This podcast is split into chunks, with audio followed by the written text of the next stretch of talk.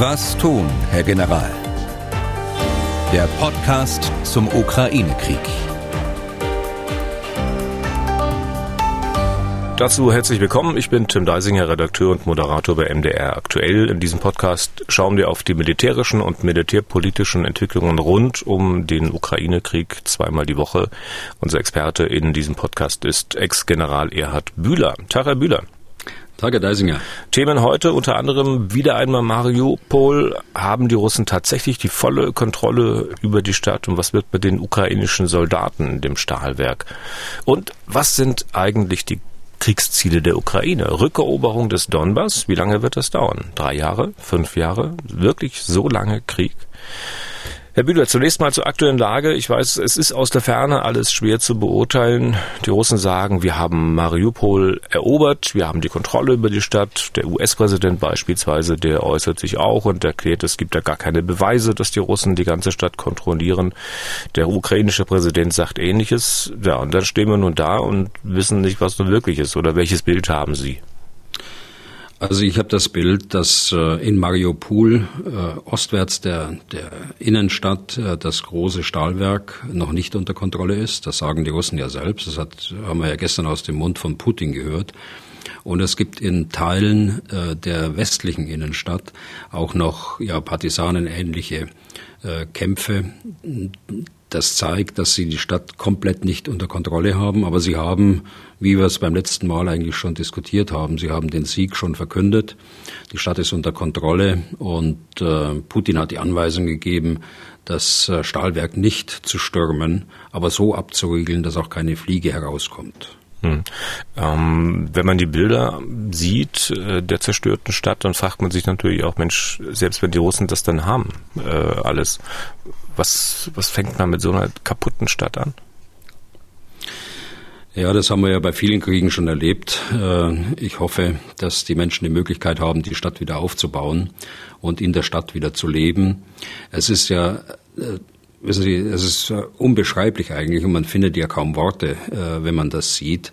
Auch äh, die Behauptung, dass nun die russischsprachige Bevölkerung gerade in diesem Bereich den Russen freundlich gesinnt wäre und dass man sie befreien müsste, das sind ja alles Lügen, die so nicht stimmen. Das haben wir ja aus vielen Bereichen, in vielen Bereichen bereits gehört in der Ukraine.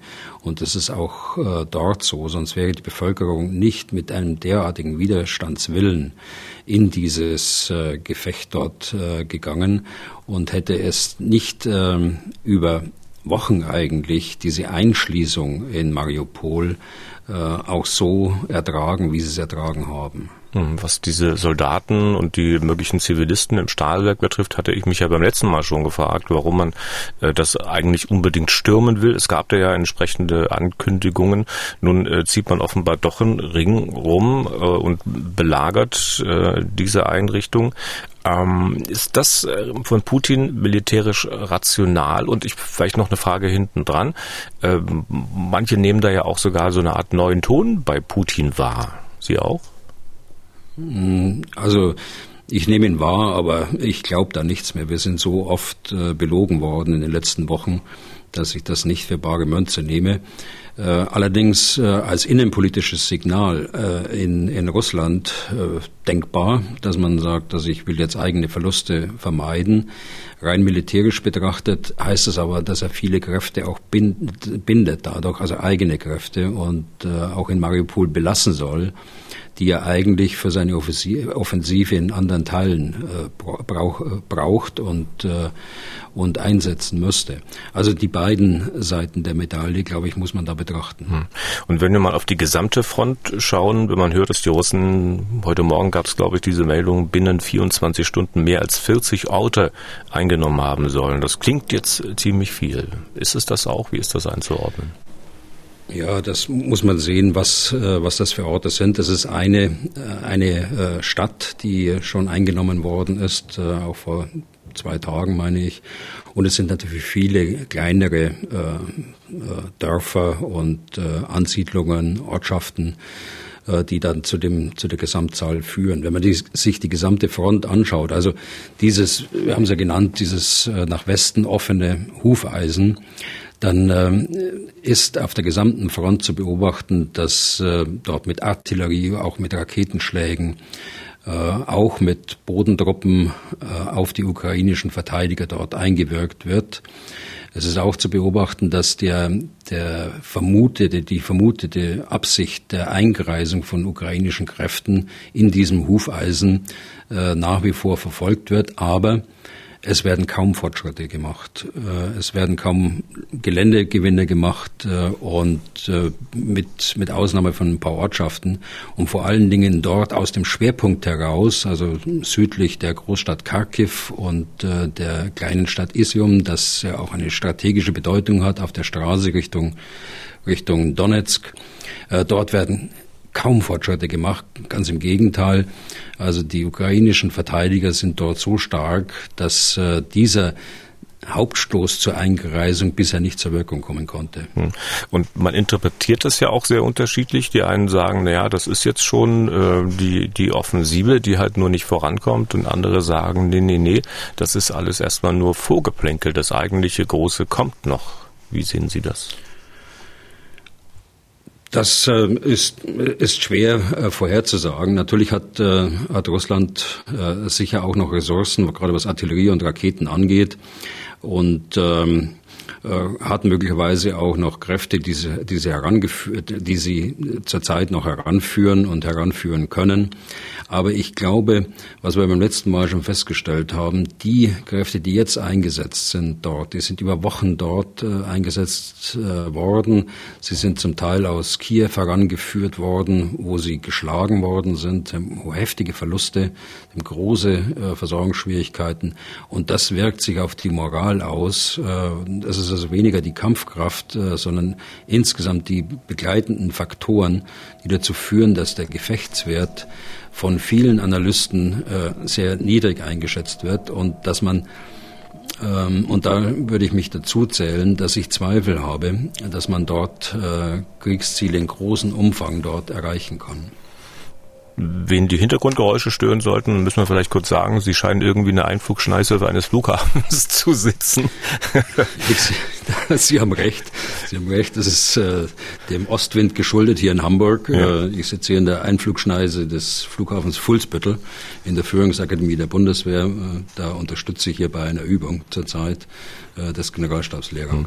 Ganz kurz nochmal zurück zu äh, Mariupol. Ähm, äh, da will ich kurz eine Frage einfügen. Es gibt eine E-Mail von Christopher Kiss. Äh, danke, Herr Kiss. Seine erste Frage schieben wir mal noch ein bisschen nach hinten, aber die zweite seiner Fragen hat die Soldaten in diesem Stahlwerk dort zum Thema. Ich zitiere mal, äh, gibt es für die in Mariupol eingekesselten Soldaten und Zivilisten der Ukraine Hoffnung im Hinblick auf eine Gegenoffensive der ukrainischen Streitkräfte, um den Ring zu durchschlagen und somit die Menschen irgendwie zu retten, ist hier irgendwas bekannt. Besten Dank für die Beantwortung.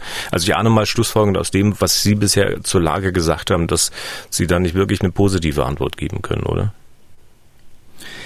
Also äh, wenn das möglich gewesen wäre, hätte man das vor Wochen schon gemacht, bevor sich der Ring endgültig geschlossen hat.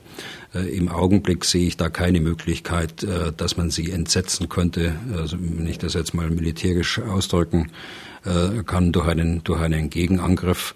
Wir haben ja diesen dramatischen Appell des Kommandeurs der Marineinfanterie dort aus dem Stahlwerk gehört. Er hat von einer anderen Möglichkeit gesprochen, von einer äh, e-, Evakuierung der Zivilbevölkerung und äh, auch seiner Soldaten in einen, einen Drittstaat.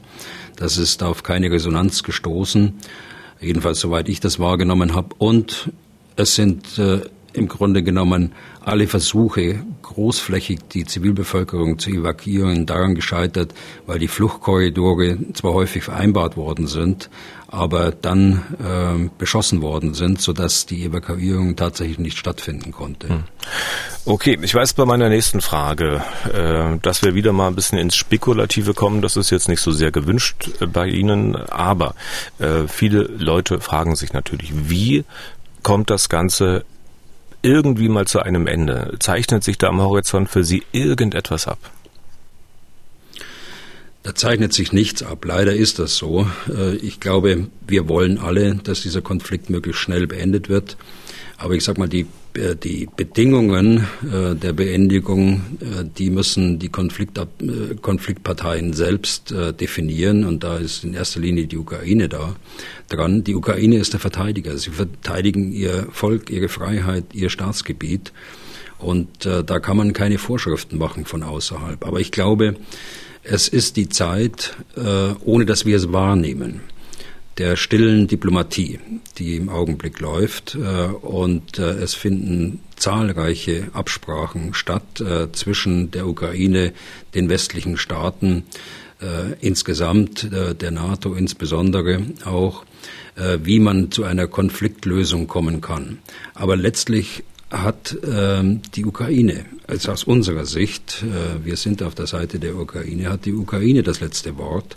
Und äh, letztlich muss äh, der Präsident dort sein Vorgehen, auch seine Zugeständnisse seiner Bevölkerung nahebringen und äh, letztlich auch äh, sehen, dass die Bevölkerung seine Entscheidungen dann auch mitträgt. Hm. Wechseln wir trotzdem mal kurz die Seiten, mal rein theoretisch gefragt. Wäre es aus Sicht der Russen, aus Sicht des russischen Präsidenten nicht rational, zu versuchen, sich in den Gebieten Donetsk und Luhansk festzusetzen, diese Region dann über Referenten zu annektieren möglicherweise und genau das zum erreichbaren Kriegsziel zu erklären? Ja, wenn man äh, berücksichtigt, dass er seine ursprünglichen Kriegsziele eben nicht erreicht hat, äh, dass er vor Kiew geschlagen worden ist, dass er die Regierung nicht ablösen konnte durch ein Regime, das ihm zugetan ist, äh, wenn man berücksichtigt, dass es nicht gelungen ist, bisher die ukrainische Armee zu zerschlagen, was er vorhatte, und die Entnazifizierung dort durchzuführen, wenn man das alles berücksichtigt, dann äh, muss man heute sagen, ja, er hat seine Kriegsziele zurückgesteckt, um äh, die äh, sogenannten Volksrepubliken zu befreien, in Anführungsstrichen. Da hatten wir gerade schon darüber gesprochen, was das für eine Befreiung ist. Und äh, es ist schon, es ist schon naheliegend, äh, dass äh, ein solches äh, Kriegsziel dann dazu führt, dass ja diese, diese ähm, Gebiete jedenfalls äh, zeitweise auch besetzt hält, aber dort ein Regime äh, äh, einrichtet, das dann Russland gewogen ist. Wir sehen die ersten die ersten Versuche ja schon in äh, Kharkiv, äh, das wissen wir aus ukrainischen Quellen, dass man dort ähnlich wie in Donetsk und Luhansk äh, eine Volksrepublik äh, etablieren will.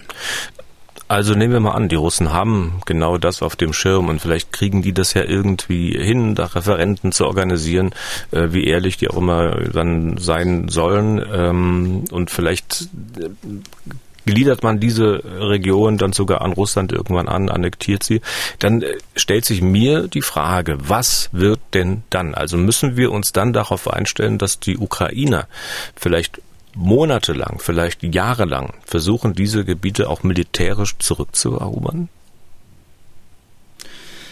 Das äh, können wir zum jetzigen Zeitpunkt, glaube ich, nicht sagen.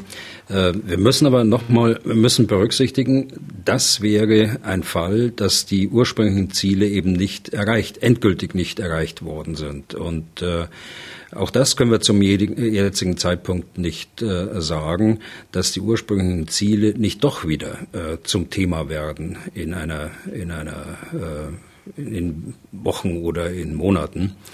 Äh, also das, was ich vorhin gerade besprochen habe, äh, der Stoß auf, auf Kiew, das ist alles nicht auszuschließen, das kann alles kommen.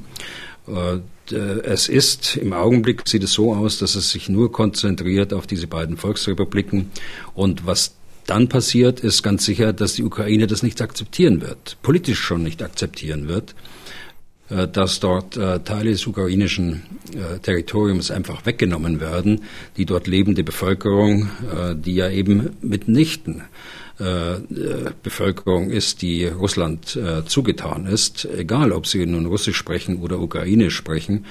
Äh, viele Ukrainer sprechen ohnehin Russisch und manche Ukrainer, die sprechen von Geburt an Russisch, weil die ukrainische Sprache ja erst in den 2000er Jahren dann so richtig weit verbreitet worden ist. Vorher war die, die ausschließliche Sprache Russisch.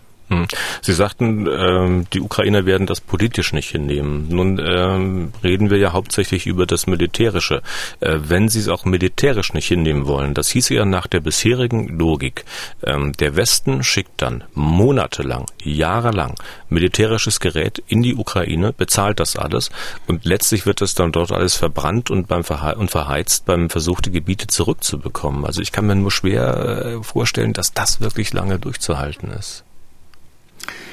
Also wir haben ja von Anfang an auch gesagt, das ist kein, kein kurzer Konflikt. Das ist tatsächlich ähm, eine Zeitenwende und wir müssen uns auf eine, eine lange Zeit der Instabilität einrichten. Wir müssen auf, uns auf eine lange Zeit der Unversöhnlichkeit äh, der beiden Kriegsparteien einstellen, der Ukraine und äh, der Russland. Daraus aber jetzt äh, heute zu sagen, dass ähm, dort militärisch militärische Bestrebungen äh, da sind, äh, äh, in Zukunft diese Gebiete oder gar die Krim wiederzubekommen, das muss man abwarten. Das äh, will ich auch gar nicht, äh, da will ich auch gar nicht spekulieren. Äh, nochmal, das können wir zum, zum jetzigen Zeitpunkt auch gar nicht.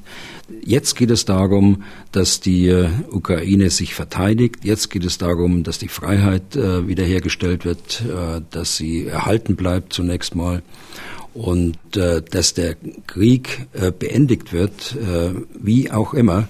Äh, da gibt es keine Lösungen und äh, die man auch öffentlich jetzt äh, diskutieren sollte. Deshalb sage ich ja, das ist die Zeit der, der stillen Diplomatie, wo man wirklich ausloten muss und nicht gleich alles öffentlich zerredet. Hm. Sorry, wenn ich Sie noch ein bisschen löchere. Äh, halten Sie es denn tatsächlich für realistisch, dass die Ukraine selbst die Gebiete, die sich schon längere Zeit Volksrepubliken nennen, zurückerobert, militärisch? Das nochmal äh, realistisch oder nicht realistisch, das äh, kommt jetzt nicht.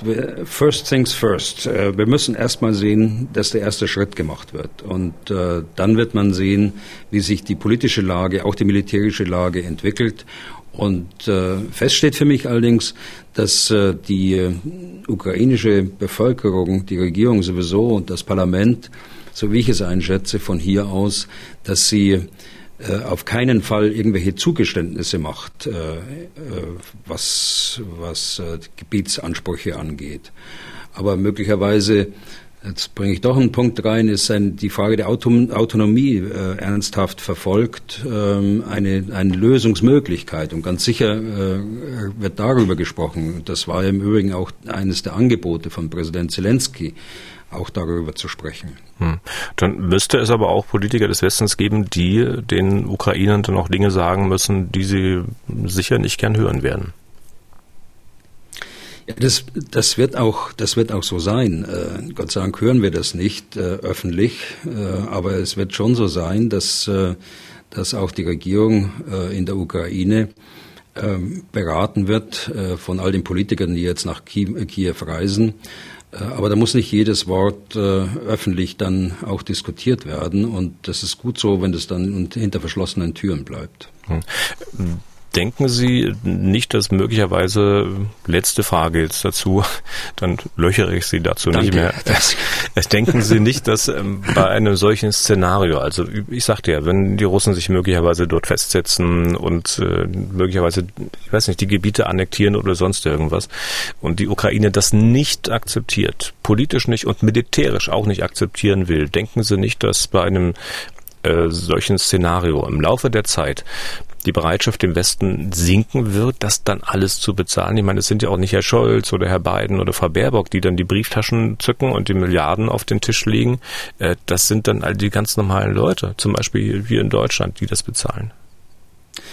Also eins, äh, eins steht für mich fest, äh, äh, Deisinger, wenn, wenn Putin hier nicht gestoppt wird in der Ukraine, wenn es ihm hier gelingt, äh, einen Erfolg zu erzielen, dann geht die Sache weiter. Dann geht die Sache weiter Richtung äh, anderer Staaten, die dort in der Region liegen, möglicherweise auch weiter Richtung ehemaliger Warschauer Paktstaaten, die heute in der NATO sind. Also da kann nichts ausgeschlossen werden. Insofern ähm, stimmt das Wort schon, äh, das ich heute Morgen gehört habe. Äh, die, auch die Freiheit äh, des Westens, Westeuropas, Deutschlands wird in der Ukraine verteidigt. Das ist, das ist schon wahr. Aber jetzt äh, von heute äh, in die Zukunft so zu spekulieren, wie äh, kann das gelöst werden, wird das militärisch gelöst werden, das kann man nicht, kann man nicht sagen, will ich auch nicht sagen.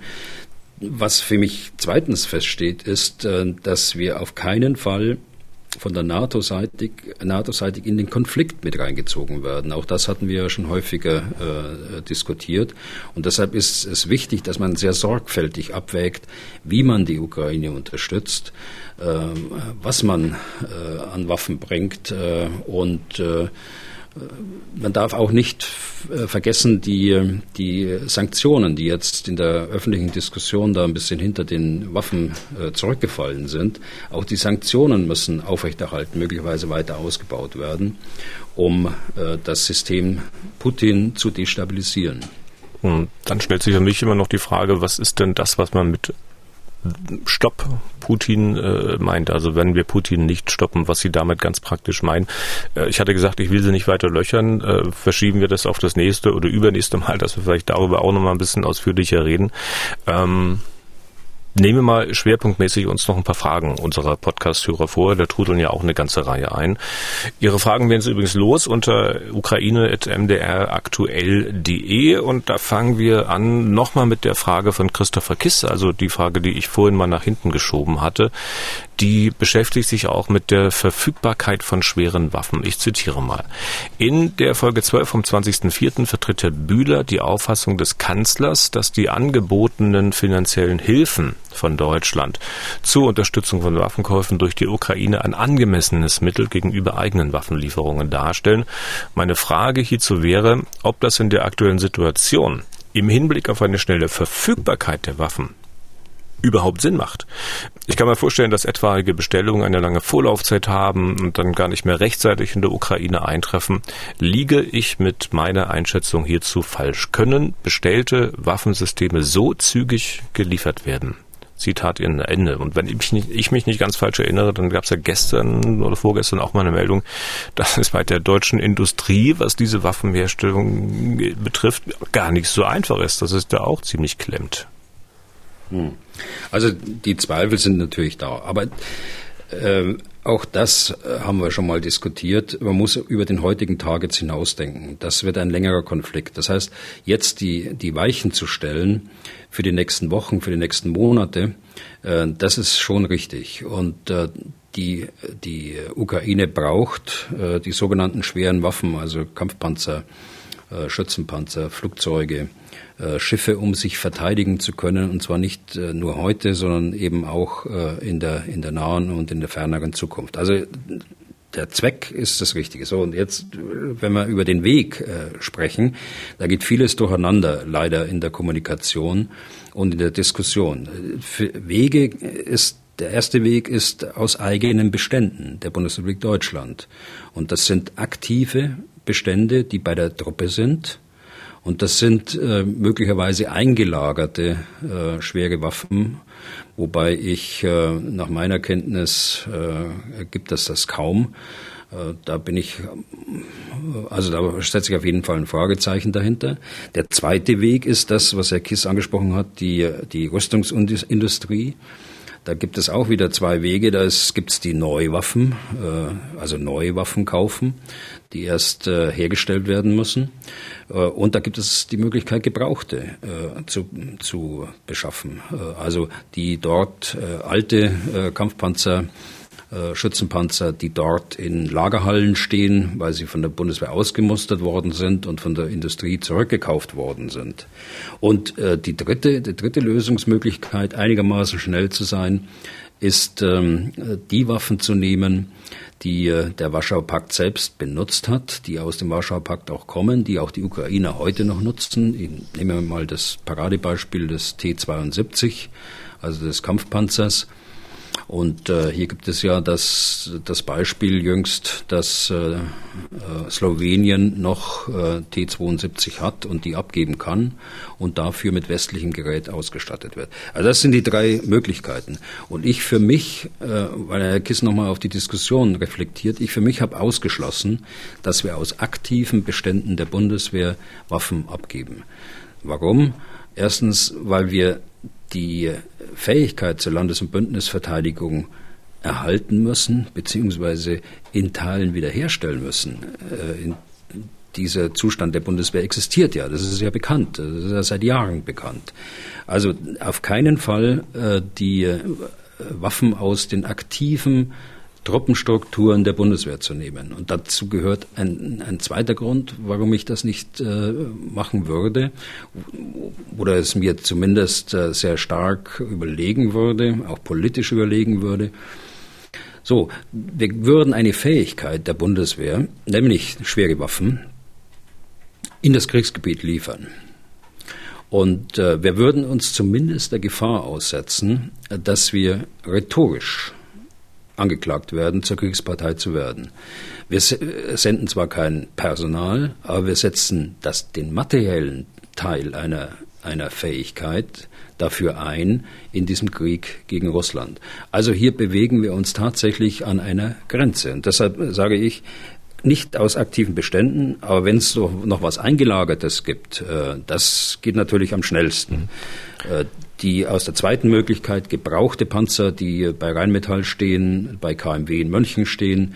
Äh, auch das äh, geht einigermaßen schnell, sag, sagt jedenfalls die Industrie und ich hoffe, sie kann dann die, die äh, Zusagen auch einhalten. Da gibt es ja Zusagen von höchster äh, Stelle aus diesen Firmen, äh, dass es nur wenige Wochen dauern würde, muss man sehen. Und für die neuen Waffen gilt, die erst hergestellt werden müssen, gilt, dass sie eine Exportgenehmigung brauchen der, der Bundesregierung äh, aber mittelfristig natürlich dann auch eingesetzt werden. Von, ich gehe davon aus, dass die Exportgenehmigung erteilt wird. Das ist ja auch äh, schon gesagt worden. Der, der äh, tatsächlich der beste Weg im Augenblick äh, scheint mir zu sein, die Gebrauchte aus Lagerbeständen der Industrie zu nehmen und Warschauer Paktwaffen aus äh, Ländern des ehemaligen Warschauer Pakts äh, zu nehmen, sofern sie da verfügbar sind. Slowenien hat kein Panzerbataillon. Slowenien hat aber äh, T-72 eingelagert, dort seit vielen Jahren. Die kommen aus den Beständen der ehemaligen jugoslawischen Volksarmee noch. Äh, ich habe das selbst gesehen dort unten, als ich in Slowenien war. Sie haben im Übrigen auch äh, unsere ehemaligen Roland-Luftabwehrgeschütze auch noch eingelagert. Sie konnten sie nie betreiben, weil sie kein Personal haben und äh, auch das Geld nicht haben als kleines Land mit circa zwei Millionen. Aber irgendjemand hat das den Slowenien damals verkauft und, äh, und irgendjemand hat es gekauft von Slowenien. Also diese, diese Wege würde ich als realisierbar und, äh, und ja, anzustreben äh, beurteilen.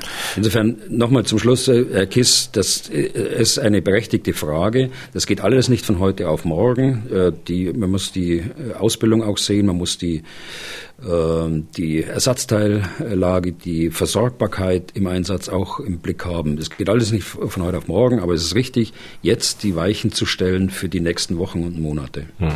Was die ähm, Waffen aus aktiven Beständen äh, betrifft, da gibt es ja auch äh, Kollegen von Ihnen, ehemalige Generäle, wie Herr Domröse zum Beispiel, die dann sagen, naja, Leute, es wird, die sind ein bisschen Forscher, die sagen, es wird in der Ukraine gekämpft, hier in Deutschland wird nicht gekämpft, also wir müssen äh, das Zeug dann dorthin schicken. Und ehe möglicherweise Putin hier in Deutschland ist, da vergeht so viel Zeit, da könnte man nachproduzieren.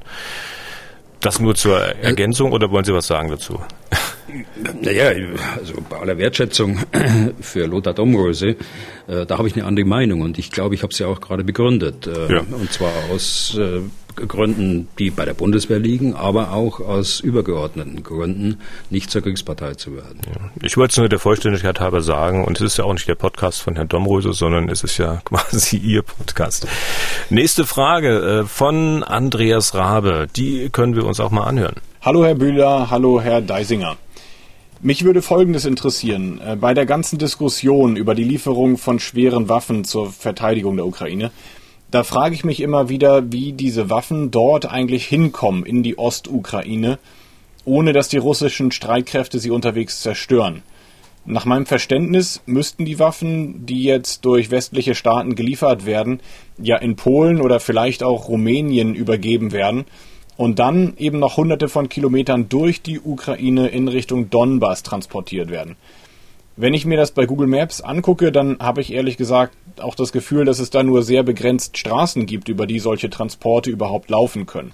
Jetzt stelle ich mir das vor. Also Gewehre und Panzerfäuste, die kann man sicherlich irgendwie in LKW verstecken. Aber wie ist das mit diesen großen, schweren Waffen? Panzer, Haubitzen oder auch Luftabwehrsysteme wie jetzt zuletzt aus der Slowakei. Wie bekommt man die einmal quer durch die Ukraine, ohne dass sie gesehen werden? Ich stelle mir eigentlich vor, dass die russische Armee doch mit Satelliten in der Lage sein müsste, quasi jeden Meter zu überwachen und dann Raketen einfach zielgerichtet auf solche Transporte zu lenken. Nur geschehen tut es ja offenbar nicht. Das ist also die Frage von Andreas Rabe. Und es ist ja schon ein bisschen verwunderlich. Eigentlich hätte man doch längst äh, auch Meldungen erwarten können, dass solche Transporte von den Russen angegriffen worden sind. Äh, ich habe bisher noch nichts gehört. Also wir haben schon, äh, ich glaube, zwei oder dreimal erlebt, dass stationäre Lager angegriffen worden sind in der westlichen Ukraine, in Lemberg, wenn Sie sich erinnern, schon vor einigen Wochen. Das hat schon stattgefunden. Aber was die mobilen äh, Transporte äh, angeht, die äh, mit, mit Masse über Straßenverbindungen, aber auch Eisenbahnverbindungen laufen. Eisenbahn funktioniert ja nach wie vor in Ukraine. Sie haben ein sehr leistungsfähiges äh, Eisenbahnnetz und sie haben durchaus auch leistungsfähige Straßen. Aber was die Ukraine, äh, Ukrainer sehr geschickt machen, ist, äh, dass sie äh, die Routen wechseln, dass sie darauf achten, dass nicht ganze Konvois dort unterwegs sind mit, mit Ausrüstung gleich welcher Art, sondern sie vereinzelt fahren lassen auf den, auf den Straßen äh, Großgerät kann auf einem Sattelschlepper äh, fahren, der muss entsprechend auch dann getarnt werden natürlich. Äh, da hängt, muss eine Plane drüber gelegt werden, sozusagen, so muss man sich das praktisch vorstellen. Und auf keinen Fall 10 oder 15 LKWs hintereinander, sondern sie müssen eben vereinzelt dann ihr Ziel, ihr Ziel erreichen aus einem äh, Nachbarstaat und äh, die Durchfahrt zur Ukraine zu einem endgültigen Bestimmungsort muss dann eben möglichst unauffällig erfolgen. Was die Aufklärung angeht, mein äh, Satelliten ist richtig, aber Satelliten geben nur ein, ein äh, Lagebild. Äh, sie äh, können möglicherweise dann einen Konvoi erkennen, wenn sie denn in Konvois fahren würden.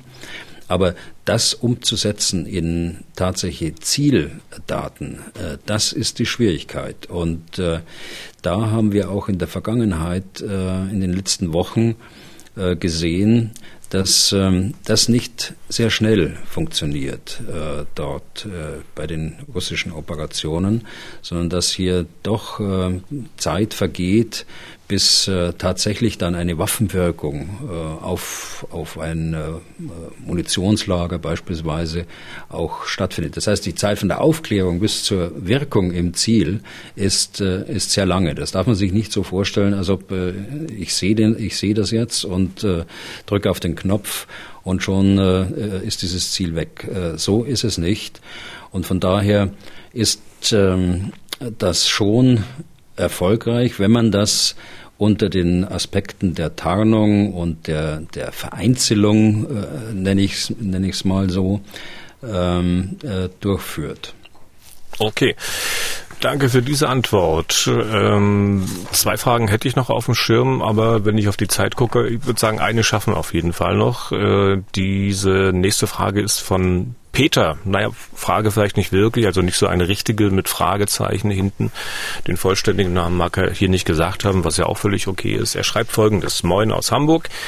Der Faktencheck von tagesschau.de, der brachte mich auf geprüfte Hinweise, dass das ultra-rechtsradikale und SS-verherrlichende Azov-Regiment, das derzeit seinen Standort in Mariupol hat und äh, eine dem Verteidigungsministerium der Ukraine offiziell unterstellte Miliz sein soll, seit 2014 Klammern Krim-Annexion, gegen russische Separatisten im Donbass vorgehe. Und er möchte auf jeden Fall klarstellen, Zitat, ich will damit keineswegs Putins Krieg noch dessen Kriegsverbrechen oder Genozid rechtfertigen oder verharmlosen drei Ausrufezeichen. Interessant ist jedoch, dass die ursprünglich vorgebrachten Gründe für einen Angriff dann doch nicht so völlig wirr, weltfremd und frei von realen Hintergründen zu sein scheinen, wie das derzeit in der breiten Presse und Politik Konsens zu sein scheint. Letzter Satz von ihm, wichtig, Doppelpunkt, wenn man einen Konflikt auflösen will, muss man beide Parteien möglichst gut verstehen, in Klammern nicht rechtfertigen. Also das ist ein längerer also Aus das ein längerer ja. Auszug. Wir wollen vielleicht noch mal ganz kurz festhalten, dass natürlich auch der Donbass zur Ukraine gehört und das stellt ja der Peter auch nicht in Frage. Ich würde ihn mal so interpretieren, dass er auch sagt, also egal was das Azov-Regiment gemacht haben soll oder auch gemacht hat, das rechtfertigt nicht, dass Putin in die Ukraine einmarschiert. Ihm geht es um das Regiment selbst und dass das, was Putin als Begründung für den Krieg anführt, nicht völlig aus der Luft gegriffen scheint. Wie gesagt, auch wenn das nicht rechtfertigt, dass der Krieg gegen die Ukraine führt. Also ich kann äh, das nachvollziehen, die Frage, die da Peter gestellt hat. Ich äh, teile die, die Auffassung, die er in seinem letzten Satz da gesagt hat, äh, dass äh, die, das auf keinen Fall eine Rechtfertigung ist. Ich muss allerdings sagen, äh, wir haben in allen offenen Gesellschaften haben wir mit mit äh, Neonazis zu tun, wir haben es mit äh, Rechtsradikalen zu tun, mit Nationalisten äh, zu tun und das äh, ist in der Ukraine äh, weniger ausgeprägt, muss man sagen, als äh, in deutschen Gesellschaften, jedenfalls nach meinen, nach meinen Informationen. Wir haben nur einen Abgeordneten, der äh, nationalistisch oder extrem auf der rechten Seite steht im, im ukrainischen Parlament. Es ist nicht so, dass äh, dadurch diese, diese Begründung von Putin, er müsse das Entnazifizierung, irgendeine Grundlage hätte in der Politik. So, jetzt schauen wir in, in diese äh, Miliz, ja, die untersteht äh, in der Tat dem, dem äh, ukrainischen Generalstab. Und äh, ich kann das alles nicht verifizieren, äh, was äh, diesem Asowschen Regiment dort äh, gesagt worden ist. Aber ich vertraue äh, das darauf, dass der, dass der ukrainische äh, Generalstab das im Blick hat und äh, dass er das nicht duldet äh, und dass er den, äh, den äh, möglichen äh, Zwischenfällen, was es da gegeben hat, Verbrechen, äh, was ihnen unterstellt wird, auch nachgegangen ist und nachgeht und das möglichst aufklärt und äh, die Leute zur Rechenschaft zieht. Als Ganzes äh, ein solches Regiment mit 2000 Leuten als Verbrecher praktisch darzustellen, das halte ich für absurd. Äh, selbst äh, wenn die, wenn sehr viele von ihnen wirklich äh, nationalistisch denken, müssen sie selbst noch nicht extrem sein und gar Verbrecher sein. Aber was hätte man denn in der Bundeswehr mit einer Kompanie gemacht, die sich zum Gruppenfoto mit Hakenkreuzfahne aufstellt? Ja, das können Sie vorstellen. Das müssen wir gar nicht auswalzen. Äh, das ist in jedem, in jedem Verband, äh, in dem ich war, ist, äh, gab es drei Gründe, die, die sofort zur Entlassung geführt haben. Das erste ist Gewalt, die nicht autorisiert ist, gegen wen auch immer. Das zweite sind Drogen, was auch immer. Und die dritte Sache ist Extremismus. Die führt unmittelbar äh, in einer gewissen in einer gewissen Zeitspanne. Äh, in meiner Zeit als Kommandeur, als Brigadekommandeur, Divisionskommandeur waren das noch vier Jahre zur unverzüglichen Entlassung. Und zwar ohne äh, ohne dass äh, dort äh, lange äh, Gerichtsverfahren oder so notwendig sind, sondern das ist quasi im Arbeitsvertrag steht das drin, dass die Entlassung damals so stattfinden konnte. Heute sind die die ist die Personalführung leider etwas zentralisiert worden. Die, äh, der Zeitraum äh, ist äh, verlängert worden. Äh, das ist auf der, auf der Habenseite wieder zu verbuchen. Also es ist so, dass das in der Bundeswehr nicht geduldet wird. Und äh, ich äh, hoffe, dass die Kollegen dort im ukrainischen Generalstab das auch so zu, zum Maßstab in ihren eigenen Streitkräften machen. Hm ich glaube, wegen rechtsextremer Umtriebe ist auch die zweite Kompanie des KSK damals, des Kommandos Spezialkräfte der Bundeswehr aufgelöst worden, ähm, durch die damalige Verteidigungsministerin Annegret Kramp-Karrenbauer. Ähm, aus der Ukraine hört man aber, der hat es durchgereifen nicht und hat es ja auch vor dem Krieg nicht gehört und da hat mancher durchaus auch sicher, wie sag mal, einen Aufschrei im Westen vermisst. Ja, ich da, da, bin ich zu wenig informiert, Herr Deisinger, äh, was da in der Vergangenheit auch äh, stattgefunden hat. Deshalb würde ich das auf der generellen Linie so belassen wollen. Im Übrigen haben die die Soldaten dort des Asowschen Regiments außerordentlich tapfer und durchhaltefähig über viele Wochen die die Stadt Maripol verteidigt, haben dafür gesorgt, dass viele Menschen dort auch überlebt haben äh, und sie tun es ja nach wie vor. Selbst in diesem Stahlwerk äh, sollen ja noch tausend Zivilisten auch mit drin, mit drin sein. Äh, nur noch wenige Kämpfer des Asowschen Regiments, viele gehören ja der Marineinfanterie an, dort, die jetzt da in dem Kessel einge, eingesetzt worden sind.